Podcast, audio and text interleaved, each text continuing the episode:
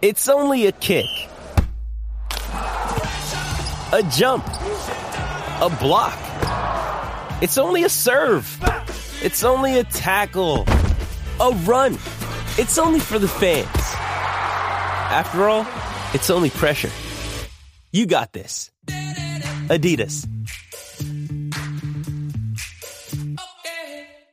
With threats to our nation waiting around every corner, adaptability is more important than ever. When conditions change without notice, quick strategic thinking is crucial. And with obstacles consistently impending, determination is essential in overcoming them. It's this willingness, decisiveness, and resilience that sets Marines apart. With our fighting spirit, we don't just fight battles, we win them. Marines are the constant our nation counts on to fight the unknown. And through adaptable problem solving, we do just that.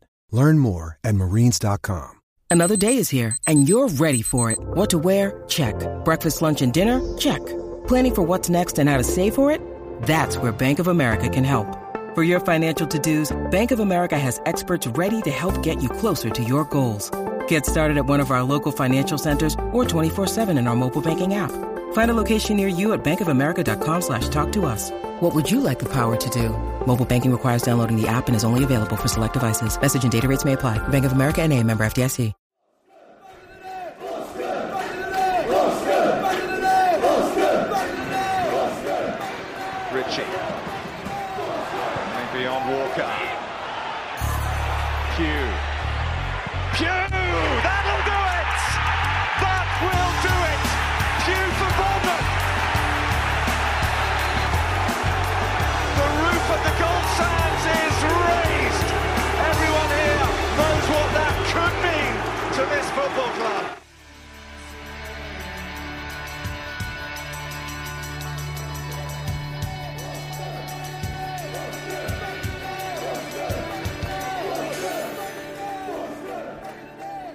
Hello and welcome to episode 122 of Back of the Net, the AFC Bournemouth podcast. My name's Sam Davis, and on this show, we've got a playoff early preview because we now know who the other three teams are going to be after Reading's draw with Swansea on Sunday lunchtime.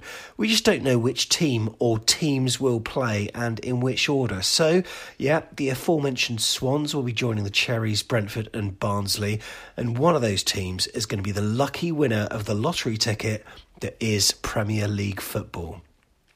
I mean, yes, it's an awful league where a quarter of the games are write offs. It has the dreaded VAR and it has Burnley. Uh, but it does provide the financial muscle for Cherries to continue to pick up from where we left off in terms of building a legacy. Let's face it, this season's been weird.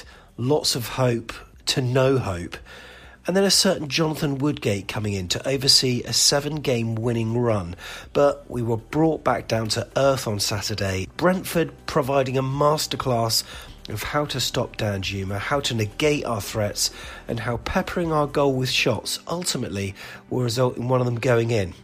And it did. So, does this loss provide the reset that we need?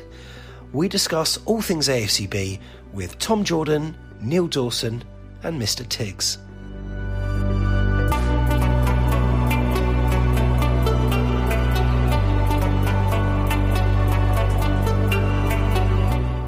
We've got the boys here to chat about the Brentford defeat. So, firstly, it's Tom Jordan. Tom, how are you? Yeah, all good, mate. All good. We've also got Tigz here as well. Tigz, how you doing? Hey, honey, how are you? Is that a B joke? That's a B joke. Yeah, do you like it? It was Tom. I was I was very disappointed I didn't have one from you. Can I have one? Well, you know, after the defeat, I'm not exactly buzzing. I'm not going to start. Um, oh, well done. all right, all right, fair play. We've also got Neil Dawson here as well. Neil, how are you? I'm very good. That weekend had a sting in the tail, didn't it, for us? Loving the puns. Tom, a hard one to sum up on Saturday because we were as good as confirmed a playoff place before the game and we made four changes. But no matter what the result was, I think we actually wanted to see a bit of continuity in terms of the positive football that we saw recently. But by half two yesterday, I don't know about you, but um, we were feeling all a bit left. Well, very empty and bereft after that, weren't we? Yeah, it was a disappointing one. I think um, I think it's very very difficult to say in terms of you know with the team selection and a few changes. We obviously know Kelly was enforced.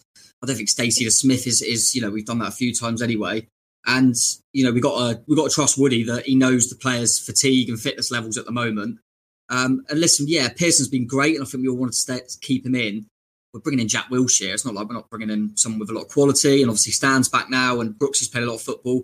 And this was the first time, wasn't it? It was uh, we only played on the Wednesday, so it didn't. I, I would have liked to have seen not quite as many changes. I would have liked to see Pearson still in there, but it was still a good enough side. But yeah, like you say, unfortunately, they had a bit too much for us. Um, it was a it was a disappointing performance, but I was also impressed by Brentford, to be fair, and the way they went about things with the sending off and everything as well. So um, they did deserve the win, didn't they?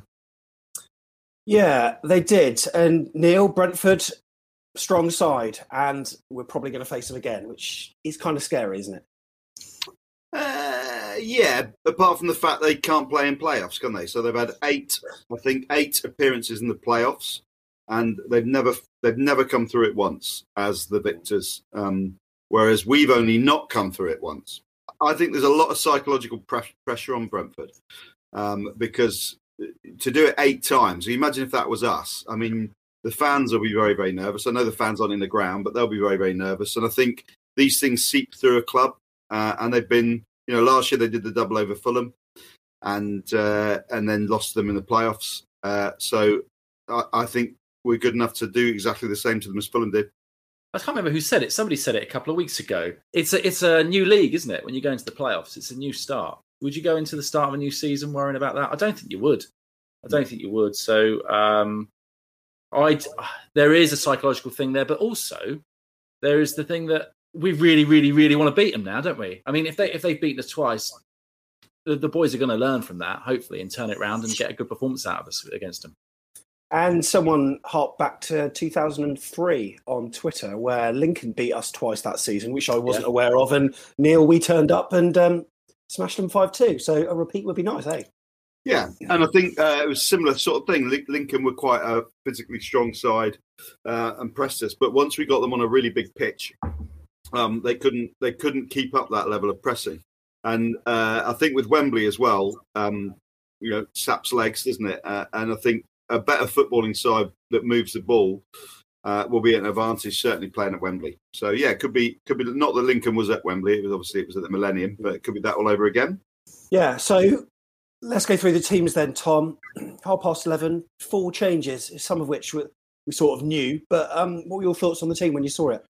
Yeah, I think like I like I said earlier, I thought uh, it was always interesting to me because we had pretty much guaranteed it. So I thought, well, there if there are any changes, it will probably be down to fatigue and fitness levels. Um, Brooksy's only just come back. We did play on Wednesday, and Woodgate will know we've got a week now until the next game, and then there's another week till the next game. So this was probably one he might make a few. Um, yeah, I would have liked to have seen Pearson. I think he's been great, Andy. Um, but Jack Wilshere is a top player. So yeah, I, I, still felt we would. I think they made. Um, I think it was allowed to come on for him, wasn't it? And Mbeumo, I think he was. Yeah. He like being rested for them as well. They were. They done a few as well. So um, yeah, I, I would have liked to see Pearson, but I knew it'd be a tough game anyway. To be fair, and I think um, what was key is what we'll get onto is the fact that our, our big players at the moment that have been performing for us and getting big goals just were sniffed out and probably a bit they were off par, but also Brentford were tactically very good. I felt against us and literally made Danjuma, for example, was invisible, weren't they? Frenetic start, fast, wasn't it? And we we could have taken the lead within what fifteen seconds or so. Yeah, I mean, I couldn't I couldn't believe it to be honest with you, the way that the, the game started, and uh, I really thought that we were going to get a goal. We did have our chances. We had so many chances. Um, uh, and when uh, I mean, quite an early chance was the slip. Uh, who was it? Was it Stanislas? Wasn't it? Yeah, yeah, yeah, yeah. Who slipped? And I thought, you know, they got to be they got to be pulling my leg here. Uh, mm. but so I'm just trying to get my puns in. You're right. It was a frenetic start. Um, I thought we had it. I thought we had them. I thought we had them on on toast. I really did, and I thought we were going to beat them quite comfortably. Uh, and it really confused me on how we missed our chances, and then they just started coming back into the game. Mm. Um, and it just shows you, doesn't it? Imagine if we put one of those two chances away that we got early. That would have been a completely different game. I'm, I'm sure of it because our confidence would have been different and they would have reacted differently to our players. But they didn't. We didn't. Yeah. We didn't take those chances. Yeah, Solanke just overran it. That was in the first, you know, few seconds really, and then Stanislas a golden opportunity. It was there was so much going on. It's fr- uh, frenetic. It was like a hive of activity. And uh, when when Stanislas had that shot, I mean, it's we've talked about overwatering the pitch, Neil, but his his legs went from beneath him and then he skied it. But that really could have set the tone, could have it? Yeah. I mean, he's he's such a waspish little player, boy, and he uh, he crept into the he crept into the box. Um, I've I've always maintained he's a completely different player on the right wing to he is on the left. Um, it, just things don't seem to come to him at the right time, or or his body shape be all right. Um, so Solanke did really well to slip him through, and normally you would think Stanislas is a, got a great right foot on him, uh, and I thought that was going across the goalkeeper bottom left hand corner, but he he slipped on his standing foot. Um, it talks a lot about how much we water the pitch. I mean, we really it's ridiculous how much we water the pitch, isn't it? It's obviously for a reason, but certainly his standing leg gave way, and then he shanked it in over the into the car park. So, uh, but it's a shame because, like Tig said, that would have these things set the tone all different for the rest of the game.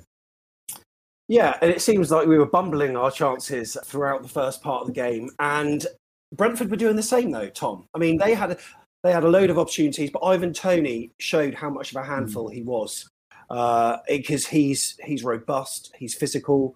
He was sort of playing on the left at one stage, and then he moved over to the right. But he was on the end of a number of chances, and one of which I would have sworn was going in the back of the net, and he tried to put it between Begovic's legs, and thankfully, like Asmir just fell on the ball.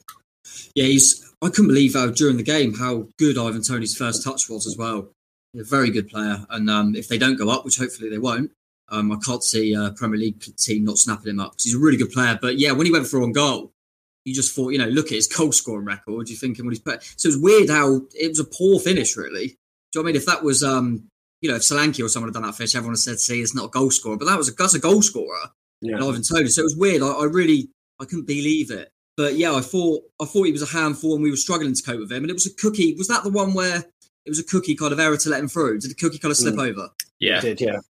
And um, that was, that, that seems to be happening a lot. I know a lot of people, because we all love Cookie, and he's he makes. I think just before that, he made an amazing like kind of goal line clearance, did, which you see through every game.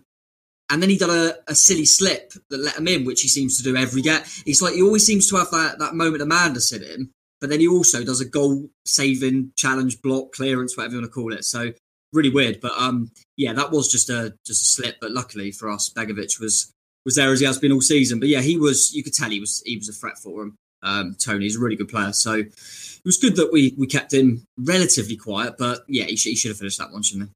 When we played Millwall Tigz, they went three at the back, and we were all questioning why they did that, and mm. we took advantage because the the players weren't technically good enough to to actually use that formation. But the difference was Brentford's were, and Keith Thomas is a tactical genius from, from Milford on Sea. Always comes on the pod, and he he was waxing lyrical about the fact that Brentford were doing this. We tried it; it didn't really work. Why was it so different for Brentford? Do you know? I don't really know. I, I suppose. It I think that's a system they've had going for a, a, couple of seasons now, though, isn't it? I don't think they've they've just adopted that this season. I'm sure someone will correct me if I'm wrong, but um, I really don't know. I think it also it's the way that their midfield helps their defence as well. Um, and when it came to, for example, Danjuma on the left, you saw three players coming out to to come and get to him, um, mm. which was really good. We didn't do that when we played through at the back. Definitely not. Um, we allowed a lot of space there. We'd have one man, usually Rico, bless him, uh, trying to struggle back there. And Danjuma wasn't coming back to help him. Danjuma is doing a bit more of that kind of work now, but still, that three at the back probably wouldn't work for us. I think it allows too many little spaces and pockets.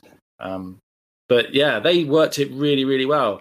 And it was it was odd to have the Millwall going through at the back and thinking, oh, what's going to happen? And we just smashed them. And then we you know, play another three at the back, and you think, well, Danjuma's going to get that space. Stanislas should get some space, and, and he, they didn't. You're talking Stanislas or Stanislas? Stanislaus. How, annoying, how, how annoying was that? Stanislas. how long has how long has he been you know commentating on Stanislas? How, how long? How has no one said to him how to pronounce it? Hmm. It's not difficult, is it? Yeah, it's really no. bizarre he does that. But uh, so many commentators have done that, haven't they? With Stanislas. Mm. Yeah. Completely. Well, even uh, you know Chris Temple's educated Willow a number of times, but he he keeps on saying Stanislaus. I, I don't understand, but he was very quiet. I thought, by the way, during um, most of of the, of the match, apart from that uh, first chance he had. But Ivan Toney seemed to get in loads of situations, and as we alluded to, he had that shot that Begovic saved, flashed one past the post, and at half time, Neil, Uh, nil nil it was. And what were your thoughts? I mean, I thought that Brentford were um, were showing us up in in many ways, judging by the fact that at half time, I think our shot count was I think we had one shot to Brentford's six or seven. Yeah. I mean, possession was more even than that. So they kept saying Yeah. they on Sky that the statistics didn't represent the game, and the first half was an even game. Um, it's just they were better in the final third, but possession-wise, it, it was pretty even. I thought it was an ex- it was a game of two halves. It was an excellent first half. The second half was like a pre-season friendly. It was tedious beyond belief. Uh, but the first half um, didn't quite match the quality of when we played them up there, which was a brilliant game all the way through. But um, but yeah, no, I was I was relatively comfortable because I thought I thought we might make some changes, or I thought we might do things a little bit differently. I thought they won't be able to keep Danjuma as quiet in the second half as in the first, but I was wrong because uh, none of those things came to pass. No, they didn't. So on 50 minutes, challenge from Janssen Tigz, who'd already got booked Yeah. on Danjuma off the ball, and he was sent his marching orders. And it's quite nice to see that the referee actually sent him off. It was uh, two yellow cards, but really, arguably, it should have been three by that point anyway. But we got to the right decision. And so, where's your mindset at? You know, given the fact that Norwich went down to ten men, um, you know, we should be grabbing the ball by the horns and and taking the game to Brentford, but it had the opposite effect. Yeah, it really did. I, I think I don't know if it's because Norwich were a, a Premier ex Premier League team, or we, we know them so well. I just feel like sometimes we get a little bit ahead of ourselves when we play some teams.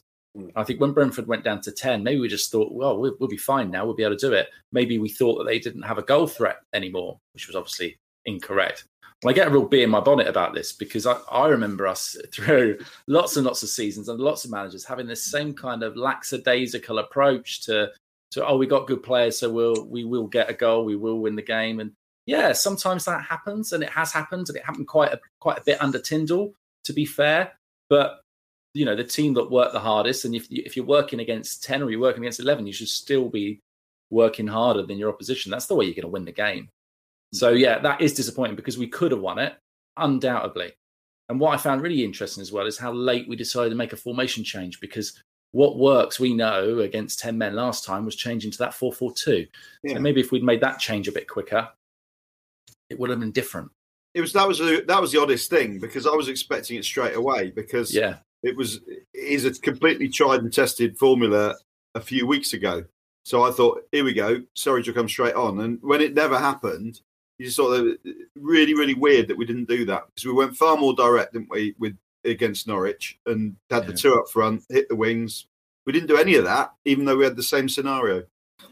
Yeah, I, th- I thought the same because I thought that I thought it was like a bit of both in the sense that Woodgate should have bought Surridge on, like like we just said, because he did that against Norwich and it helped us. But the players should have moved the ball quicker. That's what worked against Norwich. Is we moved the ball so much quicker. We were so so much slower on the ball, and that's when you play against ten men. It just gives them their chance to get their stall, their stall set.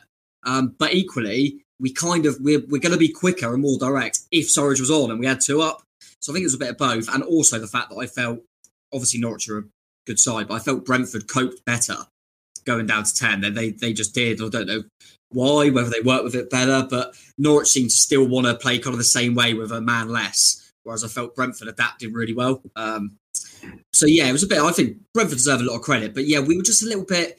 That tempo just dropped, which, like we said, against Norwich, we really upped it well, a bit more direct, a bit more aggressive when they went down to ten. But in this one, we didn't. The tempo certainly didn't rise um, after the sending off, which was disappointing. But One thing I uh, saw on Twitter that a lot of fans were expecting Pearson to start, and I think most of us were, but he was doing what Neil originally suggested and playing Wilshere at home. But some people weren't overly enamoured with Jack's performance yesterday. Uh, do you think that had an effect, Neil? Yeah, I mean, Pearson's the original worker bee in midfield, isn't he? He uh, he gets around the pitch and does a does a hell of a job. The Jack Wilshere, um, I- know everyone seems to disagree with, with me on this. I think he's a number ten. I know people always say, well, he doesn't give you goals and assists, but I still think if he's going to play, I think we've learned over the years that we've had him, he has to play in a free role. When you play him deep, he just it doesn't. I know he prefers to play there, but he doesn't cover the ground. He doesn't win the tackles. It was so clear that there was a lack of energy in our midfield Um, but I think you know in that number ten role, he's away from all of the the need to do that, and he's he's silky and he's got beautiful vision. But obviously, he's not currently as good as Phil Billing, so he wouldn't get in the side in that in that role. Um, but yeah, I, just think him and when you put him and Stanislas in a side together, you go back to some of the stuff we saw earlier on in the season where people are kind of playing for themselves a little bit more. There's a lot of flicks and stupid, you know, stupid little things. I just think we we become for the in that seven game run a really honest side and and you know honest hard working side. And Pearson was at the heart of that. Yesterday, I think we went back to the sort of like, aren't we talented? Look at my little flick. Yeah. Look at my little body feint. Just doesn't cut it in the championship. So, you know, I don't think either of them will start in a key game. Um, so it probably won't be a problem. But I think that was the heart of what was wrong yesterday. I think there's an argument as well for if, if for, for billing to work really really well, the players behind billing need to be working really really hard. That you know it just doesn't work for him otherwise because he's not, he's not going to be able to track back, win the ball, bring the ball forward. He needs someone to do a lot of that hard work for him so he can just drift around and find space. And I felt that that part of his game was lost yesterday as well because of the way that it it kind of fell. Yeah, yeah I think that uh, you know not not giving kind of Jack any sort of criticism. It's more the fact that recently everything that's been going well has been built off that Pearson and Lerma. That makes, as you said, Tigz, that makes billing better. It also gives it makes our wide men more effective. It, it literally everything makes the yeah. fullbacks better. It's yeah. just that seems to be the platform that since we've had them two, that's really just made everything tick. And just by taking one out, one like piece out of that puzzle out, it just affects yeah. everything. Um, but I think that will, I think Woodgate would have seen that. Um, and you know, like Neil said as well, I think Wilshere, if he's ever gonna gonna play, really, it should just be on in games for billing. I don't, I don't think, I don't think, yeah, I, I don't see him now ever kind of like you say. We've got a couple of games that technically don't really mean too much, so he might. But yeah, I don't see him getting ahead of Pearson and Lerma now. I think it will just be maybe coming on for for billing in certain games. But yeah, we really miss Pearson big time, and that shows what an impact he's had, doesn't it?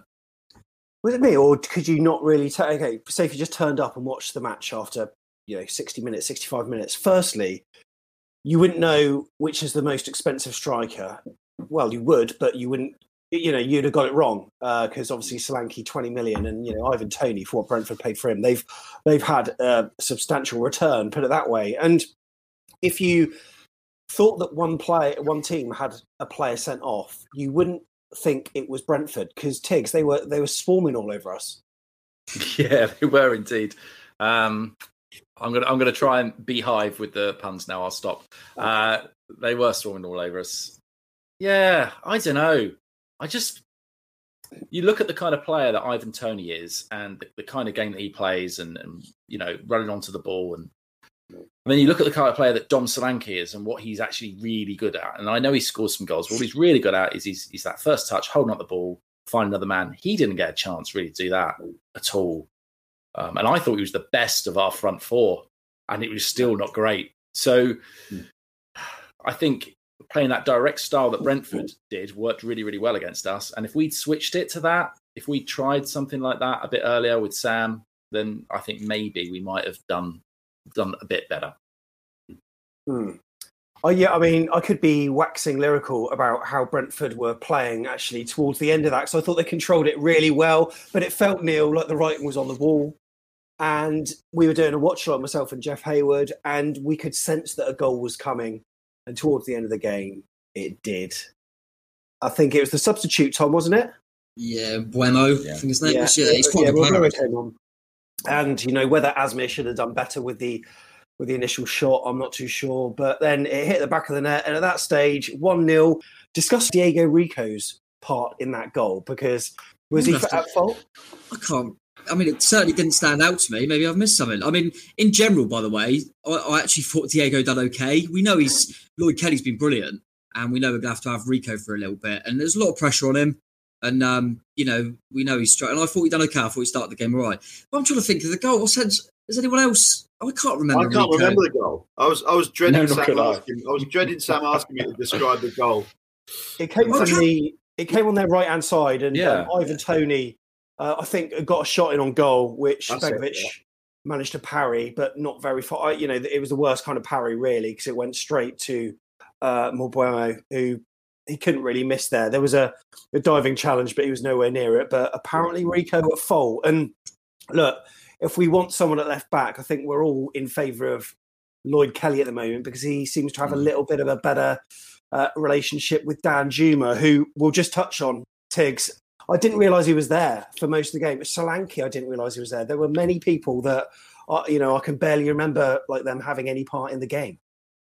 Yeah, I mean, we've said it all already, and Neil was spot on. The players went back to that kind of, you know, playing individually rather than as a team. Um, there are some points in the game where we had chances and there was a shot rather than squaring it and, and things like that that you know we've seen before we've seen this team do that before tom had it spot on. We lost you know we weren't moving the ball around quick enough. I mean, when we went down to they went down to 10 men we've even slowed it down even more which was just weird. Like why are we going for possession against 10 men? Um yeah so and in terms of him disappearing from the game well they had him penned didn't they? They realized exactly what they needed to do to stop him. And the worrying thing about that is that so many goals have come from him and so many goals he's been involved in that when you do take him out the game like that, and as good as he is, he's not going to beat three men. Not not regularly anyway. He's we know that. We know that especially his little stand on the ball trick and wait, that's not going to work there. Um, so yeah, we've realised that when you take that out, when somebody takes that out of our team, we look a little bit toothless, um, and that's a bit of a worry. I think it was a combination as well. I think it was a combination of sorry no, um, Brentford doing it very well, but also like we just alluded to then, he's just he's formed a really good relationship with Lloyd Kelly, and I yeah. think it would have been interesting to see how well they would have coped if Lloyd was there. Do you know what I mean? How much of an impact that had, and maybe we'll find out if we were to play him again. And saw a few people say in the chat, Lloyd does look like he's probably going to be back for the playoffs. They said he might miss Wycombe, Um, which would be key for us, but but yeah, I think that played a part as well. That um, it was that left side was you know, changed because we didn't have Lloyd Kelly there. Yeah, but we didn't. We, we also didn't have Brooks, did we? So, no. th- um, David, I think if you look recently, we've been going down the left all the time, down the left, down the left. I think we would, if Brooks had been playing, we'd have realised we were getting no joy down the left, and we would have given it to given it more down the right. And David mm. Brooks would have done a better job on the right yesterday than um, Stanislas did. What do you do if you Woodgate? Do you look to chase the game or just see it out because it don't really matter anyway?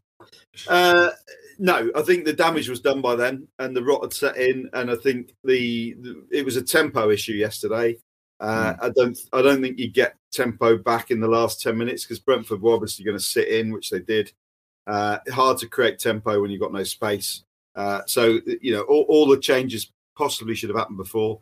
Um, by that stage, it was clearly going to be Surridge on uh, Pearson on, um, you know, long diagonal balls into the box, uh, trying to find the flanks.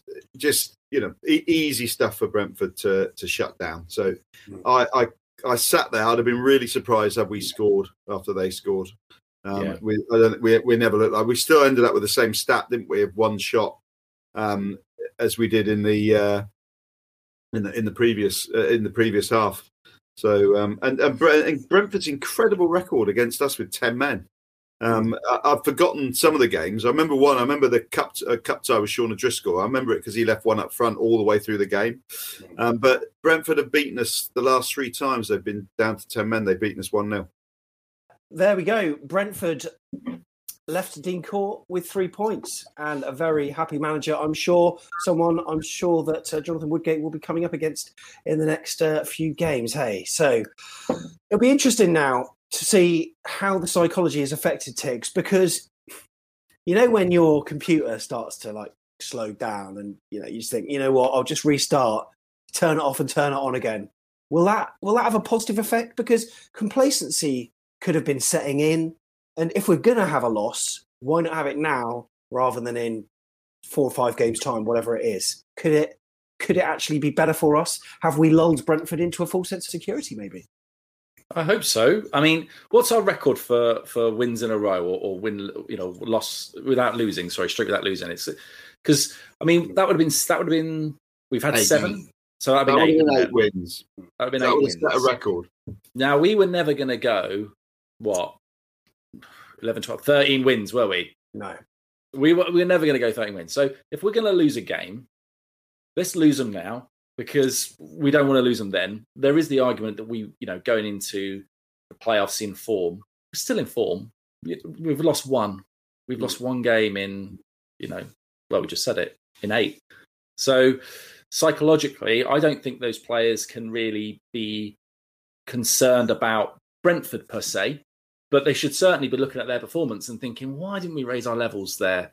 Mm. Because they didn't raise their levels. Tom was spot on, and you know you can talk about how well Brentford played, but we didn't try and come up and meet them.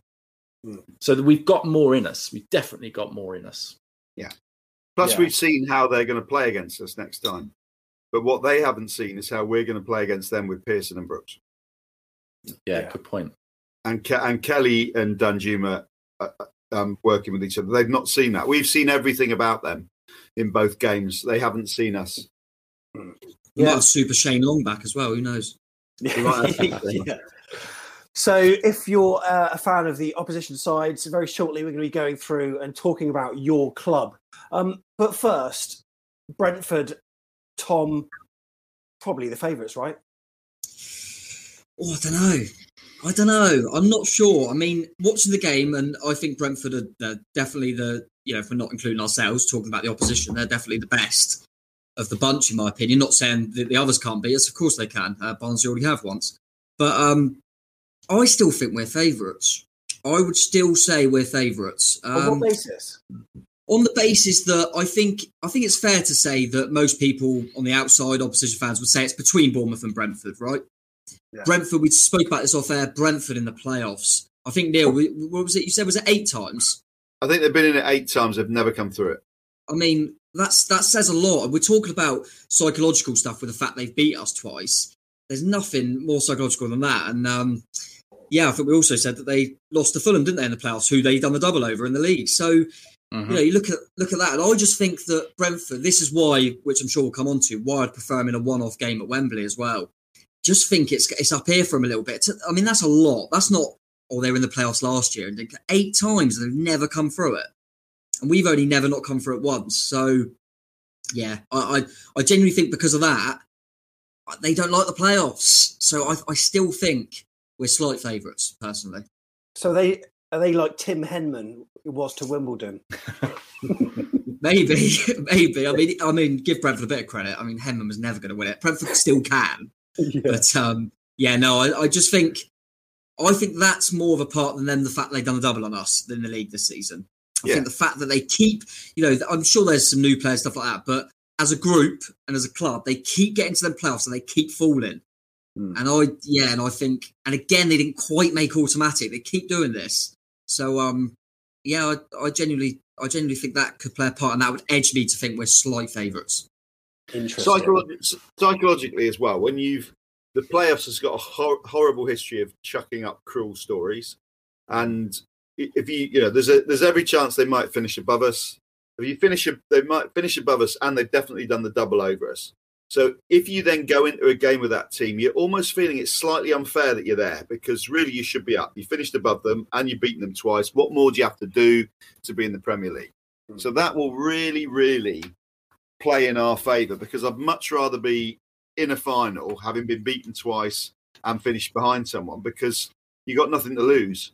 Whereas if that, you know, imagine how they're going to feel they, if they finish above us and done the double over us and we go up. Yeah. Yeah. I mean, I I prefer us. I've always preferred us as underdogs because we've spent so long being underdogs. So I, I prefer that that feeling. You know. However, if you look on Twitter today, a number of different people have run polls on who they think is going to get through the playoffs, and the majority of fans think it will be us. And that's purely for the face, you know, place of where the players we've got, the money that's been spent on our squad. Really, come on, financially, we are as good as Brentford are. And Brentford has spent a fair bit, to be fair. I mean, if they don't go up this time, they might be in a little bit of trouble. But when you look at it that way, you think, well, we've got to be the favourites from that from that point of view. Um, a lot of team, a lot of fans want Barnsley to go up. They want Barnsley to go up, but they would freely admit that they're not the favourites to do so. At this stage, Tom, I think it's right and proper because we congratulated Norwich City on Twitter. We've got to do the same with Watford. And apparently, a lot of their local men were pleased.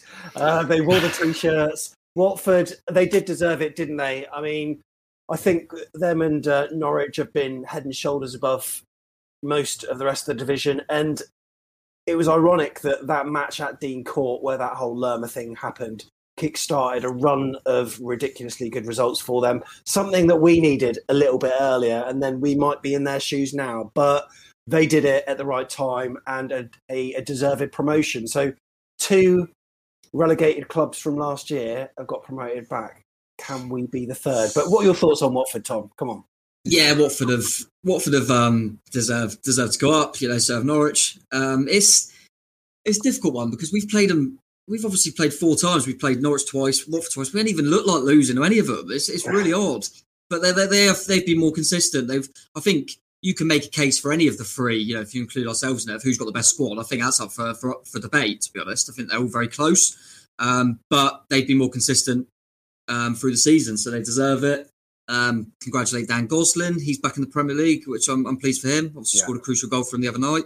And I am pleased for him because Gos is a great, great player. He's been great for us, and it's a shrewd signing for him. You know, he, he yeah. didn't, he wasn't going to come in and play every minute, but um, he was going to score a big goal, a big goal, which he did, and he was always going to put a shift in for him. So yeah, pleased for him, and we'll we'll we'll join him next season. It's fine, and um, take six points off him again. But um, it wasn't even six. What did I say? That was four, wasn't it? God. Yeah. Didn't even take six points. No, I think it was weird seeing. I could not believe that their players actually had local man as pleased on the. I mean, we're still we're still up there. See, they're they're up. We're still in there. They cannot. They're still not going to be champions either. By the way, so I would rather win the league like we did, and then go through it through the playoffs. No one wants to come. What's the point of coming second? You want to either win the league or win the playoffs. All right, that's all you want. To, what second's pointless. But, with um, this with this stuff on um, on Twitter this kind of rivalry that emanates from social media, which which makes it the weakest rivalry ever. I, I think you Bournemouth fans have played their part, of course, and there've been a number of fixtures between us where the referee's been on their side, their uh, like our side. They think we're cheats and all that kind of stuff.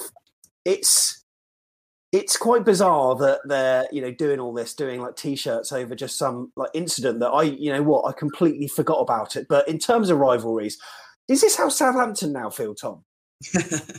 Maybe. Um, I don't know. Yeah, it's a weird one. Like you say, it's a weird kind of rivalry, if you want to call, call it that. Um, it's probably, yeah, they just, it was all kind of stemmed from us. You know, we won the league and they didn't, you know, because they couldn't hold on to a 1 0 lead against Sheffield Wednesday. It's not our fault.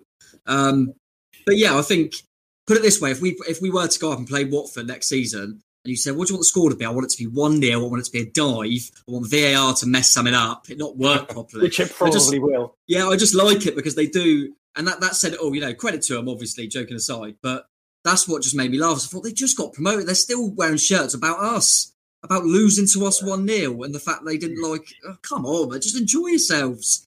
You, the one thing you do have to question, though, was was the was it bright of us to let Dan Gosling go to a promotion rival because he's he's secured six points for them, hasn't he?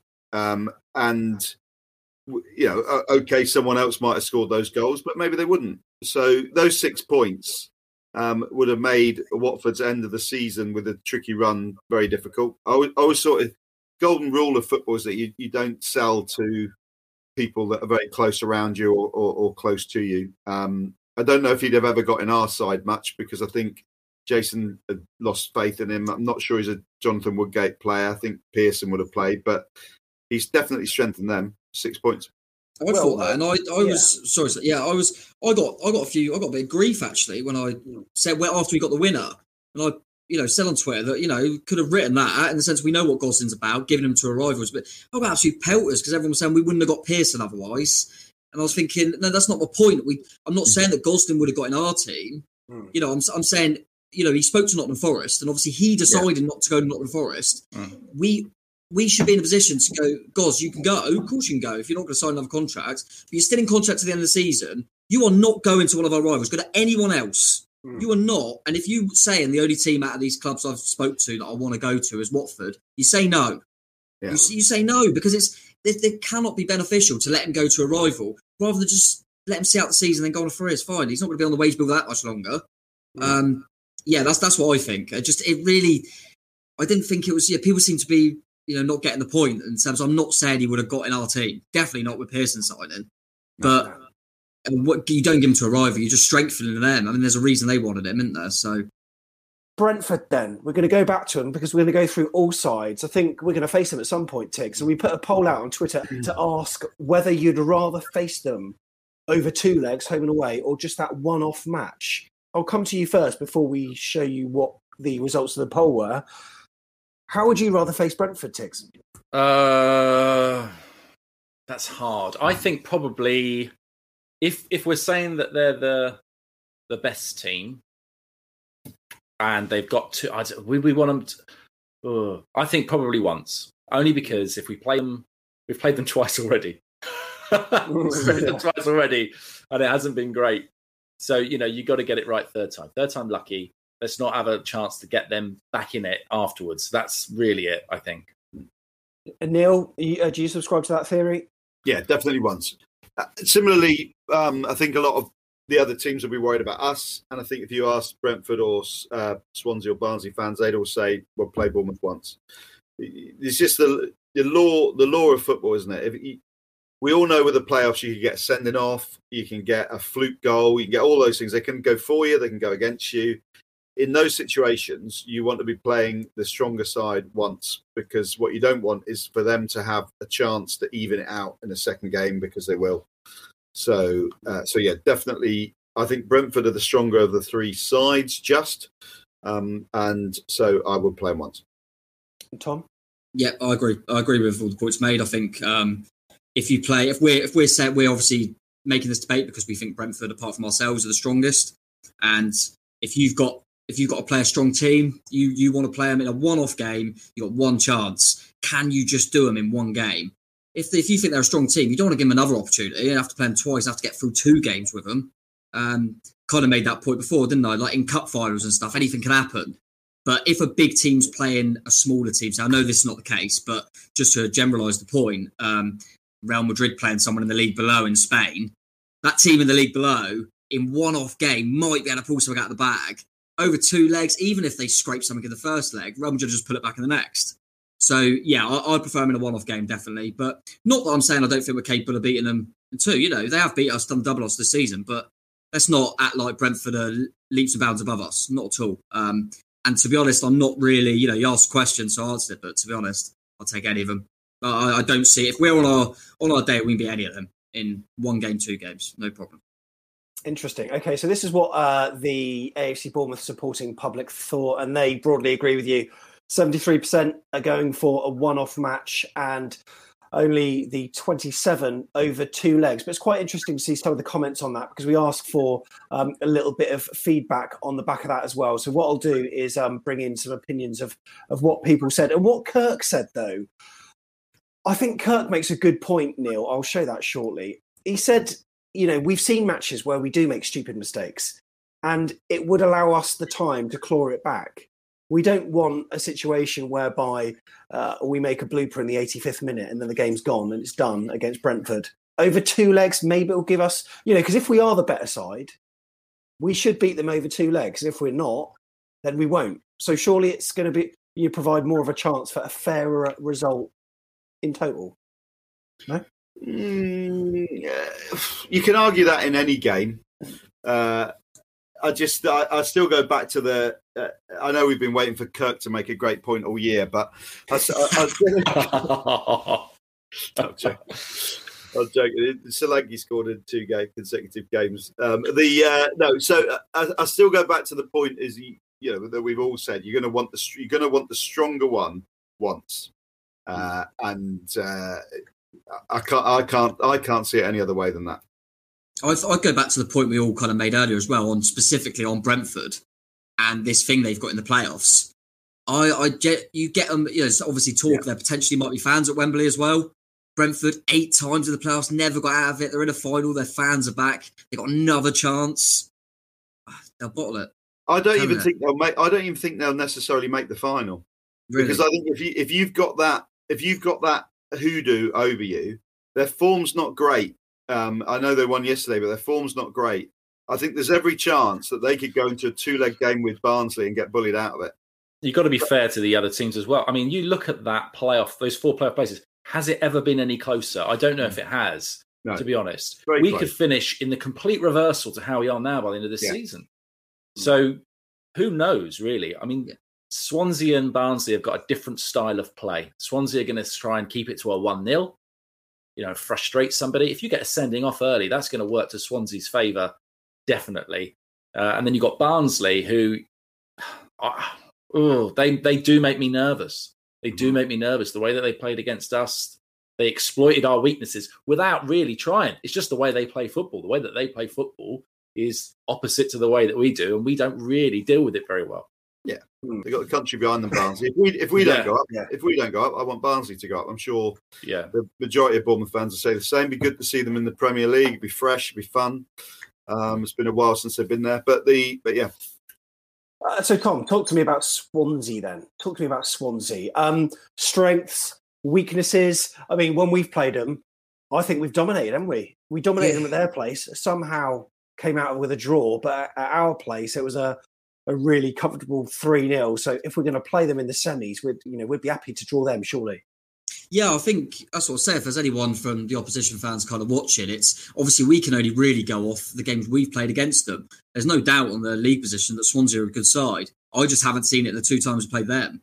I mean, when we went at their place, they just defended the whole game mm. and just and almost looked happy to get a nil nil at home. It was really odd. We should have scored. We should have won that game.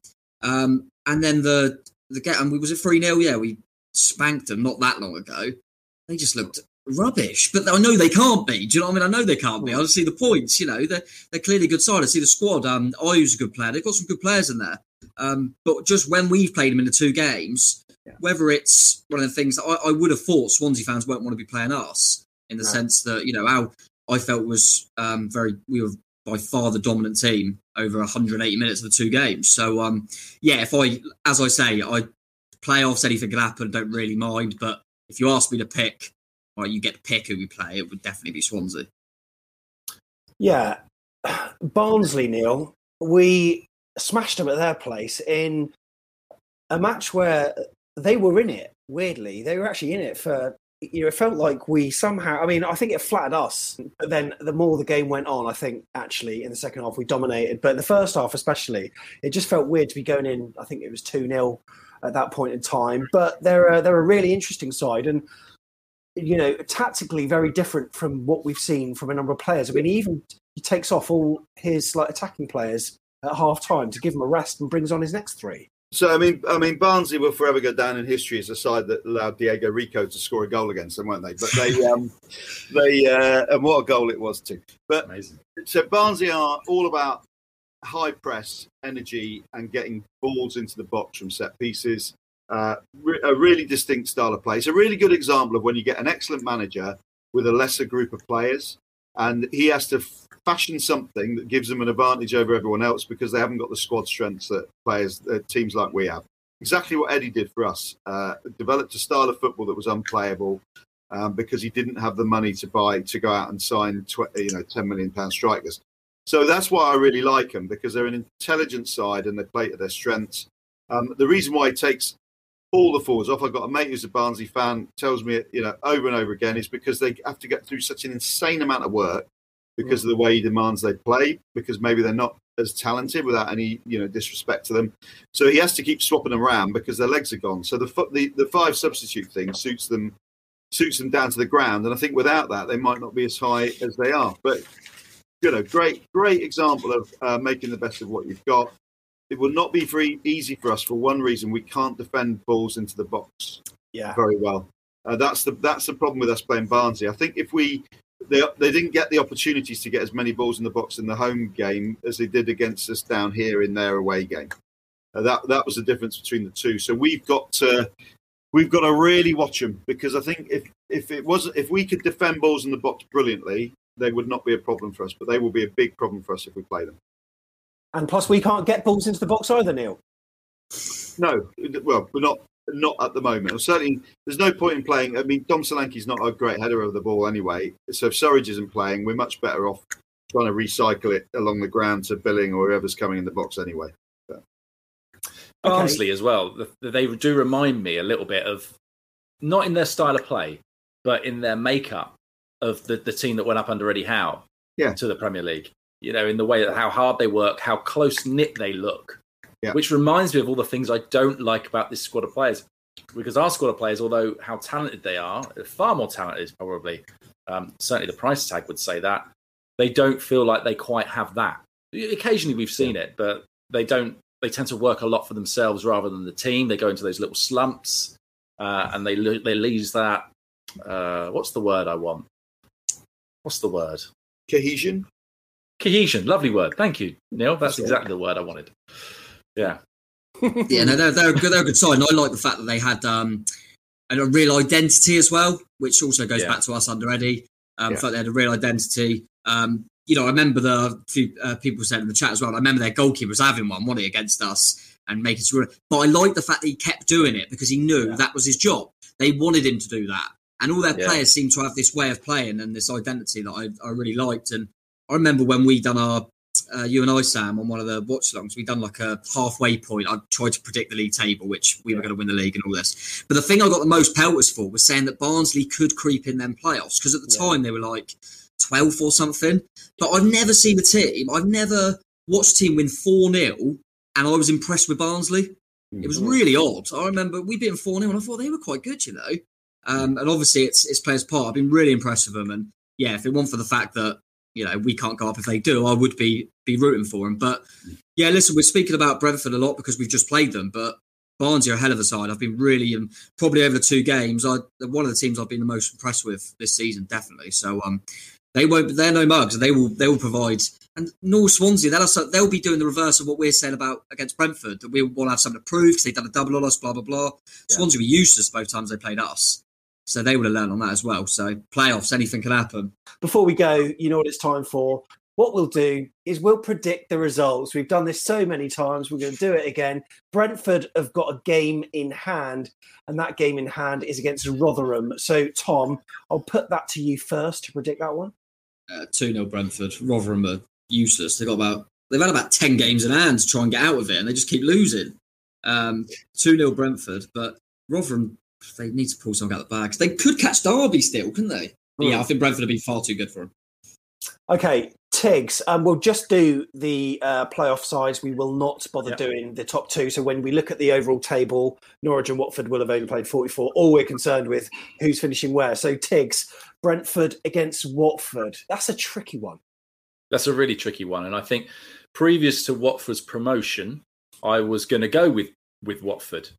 I think it might kind of. I just they, what are they what are they turning up for? I mean, They, they can away. still do it in terms of the title, but then Norwich are playing Reading, who are No, they Who can't. They Watford don't do do. it. They They, can't don't. do They it. are champions, Sam. Jesus. They can't do it. But then at the same time, what's Brentford got to? do? You know, I don't know. I think it's going to be a draw. I think uh, I'll, I'll go with a two all. two all. Okay, Barnsley, Neil, they're at Preston North End. What about that one? They'll win 1 0. Preston are crap at home, and Barnsley are decent away. Um, be it 1 0. Swansea v Derby, Tom Uh, Three 0 Swansea. Derby are absolutely useless. and Tigz. I'll give you the joy of AFC Bournemouth at Wycombe. I think we're probably going to beat them. Unfortunately for Wycombe, I think we'll win two 0 2 0. brilliant. All right, excellent stuff. And then match week forty six, the the last one. Uh, Tom, go on then. You have AFC Bournemouth v Stoke. Oh, I'll go for a 1 0. 1 0 Bournemouth. Um, yeah, we'll go for that. Uh, Neil, Brentford are at Bristol City. Brentford, mm, uh, I'm going to say 1 0 Brentford. One nil Brentford. Okay, excellent. Uh, also we've got Barnsley there at home to Norwich. Tom.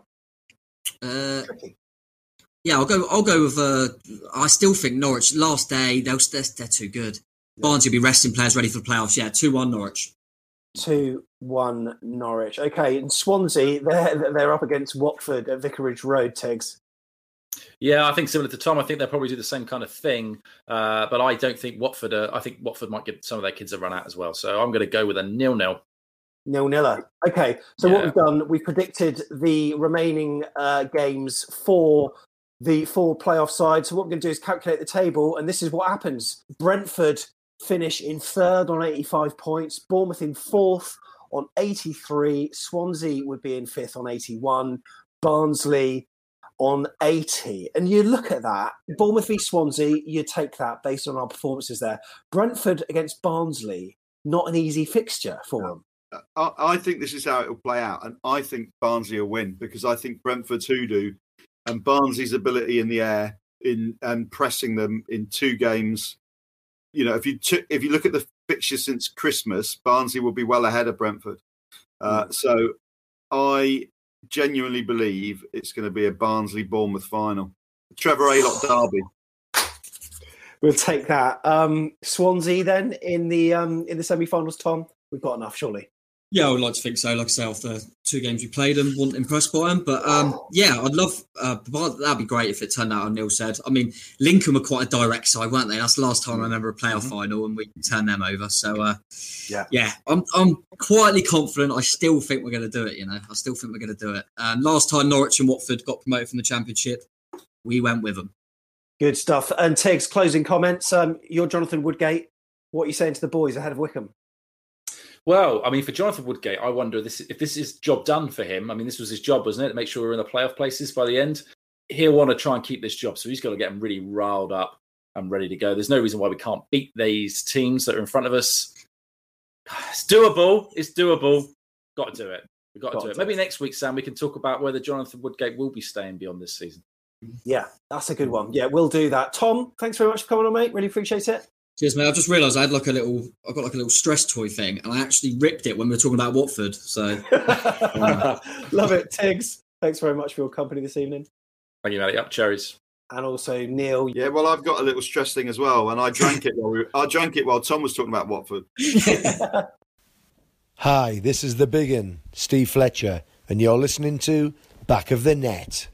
Love it. Really enjoyed that show with the boys. And there you have it. That's what's going to happen in the playoffs. Let us know what you think. You can get in touch via Twitter, where we'd love to hear from you. We're at AFCB Podcast. And if you want to see most of that content that you've just listened to, well, it's on our YouTube channel at youtube.com forward slash AFCB Podcast.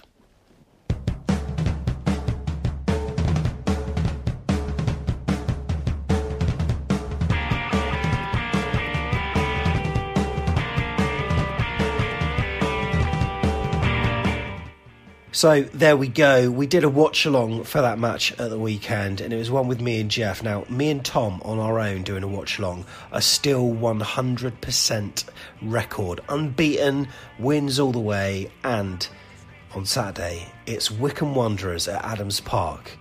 We really want to be getting three points there. So if you want to join us for that, then head over to our YouTube channel. But for the usual analysis, we're going to be back next Monday.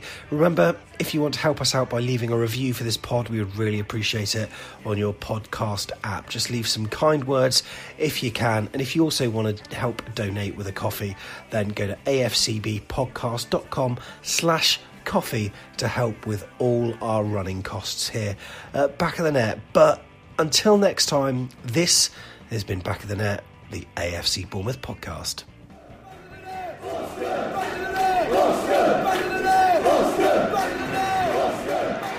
Ritchie.